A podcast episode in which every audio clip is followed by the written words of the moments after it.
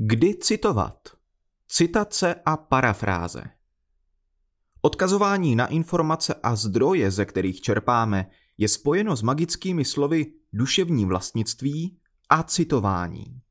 Jejich znalost a chápání nás mají chránit před nechtěným plagiátorstvím. Mohou nás ale i trochu strašit, pokud si nejsme jisti, za kterou větu, že to máme nadspat závorku s citačním odkazem. Abychom si ulehčili práci, můžeme se pokusit vymyslet pro naše citování pomůcky. Základní situace, kdy v textu, například v seminární práci citujeme, rozdělíme na dvakrát dva typy. Příklady si budeme ukazovat dále, které jsou relativně samostatnými jednotkami v rámci textu a typicky se soustředí kolem jedné hlavní myšlenky. Citování od čtení k psaní. Nepřímá citace, tedy parafráze. Základním typem citování je citování nepřímé, alias parafráze. Parafrázujeme tehdy, když máme přečteno dostatečné množství literatury pro takový přehled o tématu, abychom byli schopni poměrně plynule psát myšlenky, které se v nás urodily spojením různých informací. Prakticky to uděláme tak, že informaci či část textu autora A převykládáme vlastními slovy. Zasadíme do nového kontextu našeho textu, na konkrétní téma a opatříme například vlastním komentářem či srovnáme s myšlenkami jiného autora. No a jak to tedy vypadá? Například následovně. V seminární práci testování vzdělávací aplikace pro středoškoláky napíšeme tento odstavec. Součástí testování vzdělávací aplikace pro středoškoláky byla metoda myšlení nahlas, Think Aloud, kdy se respondent snažil nahlas vyjadřovat svoje pocity, postupy a záměry. V závorce Jaspers 2004. Proč a co jsme zde parafrázovali?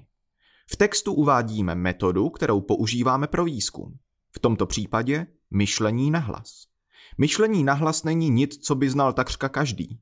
O metodě jsme se pravděpodobně sami někde dočetli. Zjistili jsme například, že respondent, tedy účastník výzkumu, v rámci této metody nahlas vyjadřuje svoje pocity, postupy a záměry. Musíme tedy říci, který autor metodu takto popisuje. V našem případě je to tedy Jaspers. Nebo v seminární práci s názvem Vnímání nerovností ve vzdělávání studenty gymnázií napíšeme odstavec Vzdělání, kterého je možné v České republice dosáhnout, je ovlivněno tím, jaký socioekonomický status mají rodiče dítěte. V některých jiných zemích však závislost mezi rodinným zázemím a vzděláním téměř není. V závorce Prokop 2020.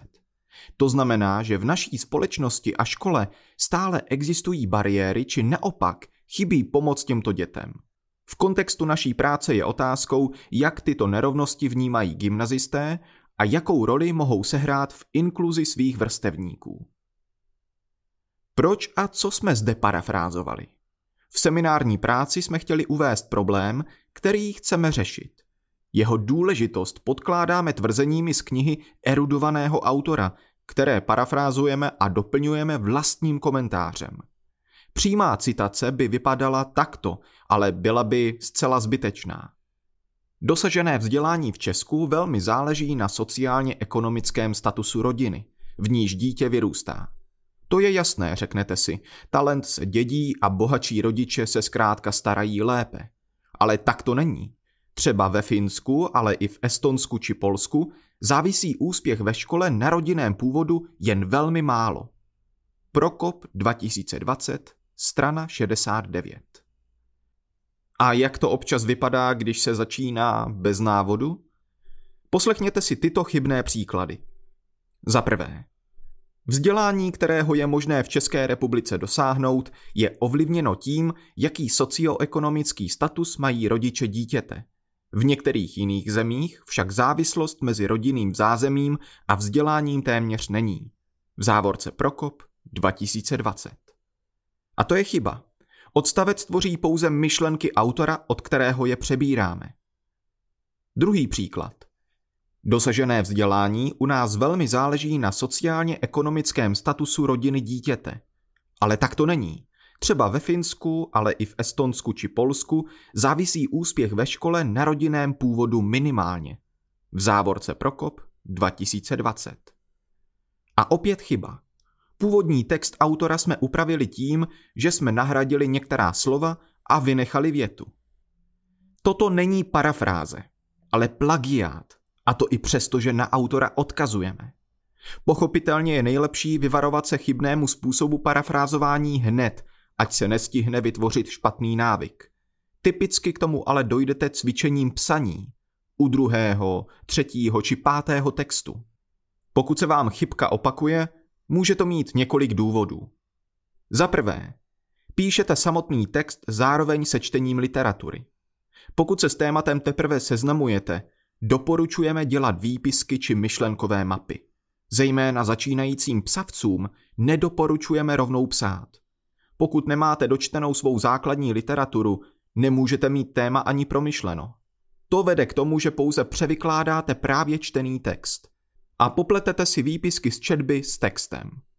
Obvykle nás až po přečtení několika zdrojů začnou napadat nové pohledy a teprve poté můžeme komparovat a syntetizovat.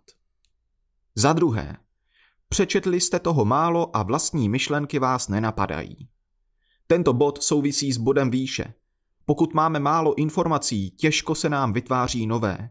Je tedy důležité vyhradit si dostatek času na jejich čtení.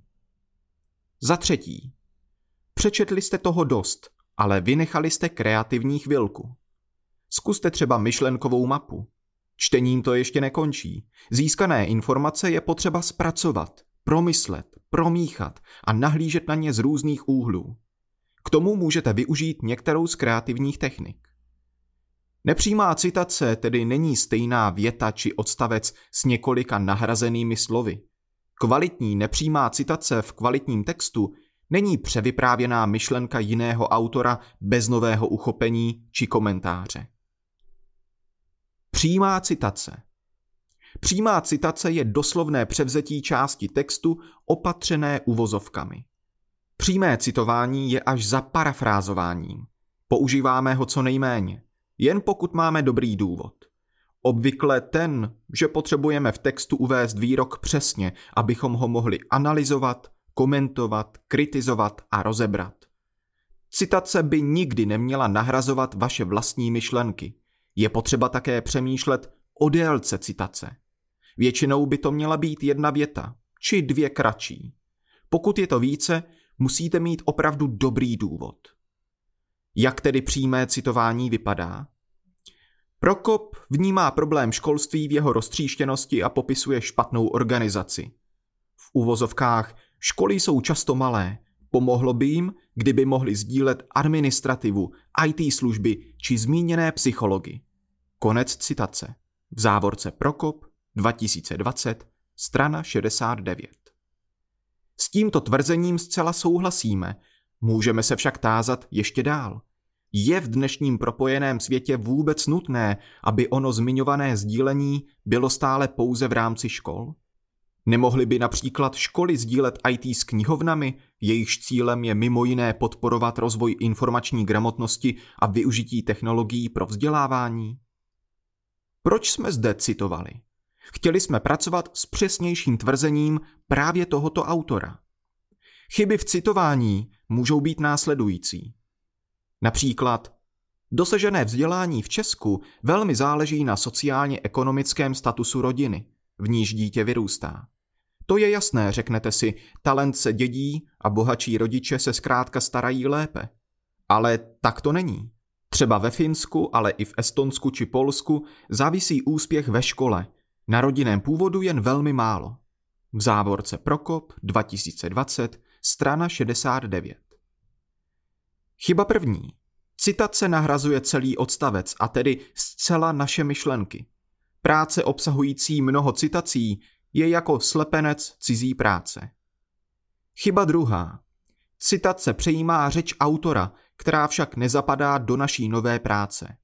Vyjádření to je jasné, řeknete si, nemůžeme jen tak použít. Chyba třetí. Citace je příliš dlouhá. Citace na tři řádky používáme zcela výjimečně. Občas potřebujeme s citací specificky pracovat. To lze například takto. Například vynecháním začátku věty. Tedy začínáme s třemi tečkami a pokračujeme ve Finsku, ale i v Estonsku či Polsku závisí úspěch ve škole na rodinném původu jen velmi málo. Prokop 2020, strana 69. Nebo také vynecháním středu. Dosažené vzdělání v Česku velmi záleží na sociálně-ekonomickém statusu rodiny, v níž dítě vyrůstá. V kulatých závorkách tři tečky a pokračujeme. Třeba ve Finsku, ale i v Estonsku či Polsku závisí úspěch ve škole na rodinném původu jen velmi málo. Konec citace. Prokop 2020, strana 69. Nebo také vynecháním konce věty. Dosažené vzdělání v Česku velmi záleží na sociálně-ekonomickém statusu rodiny. Tři tečky, konec citace. Prokop 2020, strana 69. Citace delší než dva řádky uvedeme jako odstavec menším písmem. Máme také typ pro začínající psavce. Pro svou práci si stanovte limit na přímé citace. Například pro pětistránkovou seminární práci to mohou být dvě přímé citace o maximální délce dvě věty. To jen pro trénink, abyste se naučili vyjadřovat vlastní myšlenky a parafrázovat. Mohou být práce, ve kterých budete potřebovat citovat více, například abyste na něco poukázali. Citování od psaní ke čtení. Pro práci s literaturou můžeme vytvořit ještě tuto druhou kategorii. K ní přicházíme opačně, nikoli od již přečtené literatury, kterou splétáme do textu, ale naopak. Píšeme a zjistíme, že něco nemáme nebo že bychom něco měli doplnit. Tento moment bychom měli ohlídat také při závěrečné revizi textu. Zmiňování a poukázání. Odkazovat na použitou informaci má širší význam.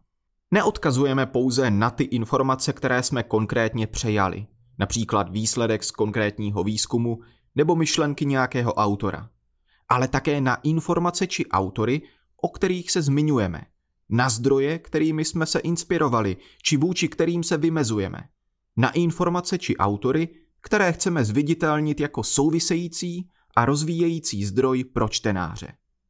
Jak to vypadá? Můžeme si to uvést na příkladu. V České republice se technologiím ve vzdělávání věnují na několika univerzitách, například v Brně na Masarykově univerzitě. V závorce Kisk Muni 2020. Argumenty a data. Dále je potřeba dát si pozor na místa, která jsou nepodložená. Když se něčím zabýváme, za chvíli nám některé věci připadají jasné. Ale ono ejhle – Nechali jsme v textu díru v podobě spekulace, kterou ničím nepodkládáme. A jak to vypadá? Při psaní práce jsme měli nastudováno a napsali jsme údaje o dosaženém vzdělání a jeho vztahu k rodinnému zázemí můžeme čerpat z výzkumů. To asi můžeme, řekne si čtenář, ale z jakých? Na tomto místě je vhodné doplnit příklady výzkumů, o kterých mluvíme. Jinak působíme nedůvěryhodně, ony výzkumy taky nemusí vůbec existovat. Tedy upravíme a vznikne nám například údaje o dosaženém vzdělání a jeho vztahu k rodinnému zázemí můžeme čerpat z výzkumu. V závorce vys například PISA 2016. Oba případy jsou ve skutečnosti převlečené citace prvního typu. Potíž je v tom, že se nám při psaní rády schovávají. Je tedy potřeba vytvořit si návyk, kdy i po dopsání textu doplníme další citační odkazy.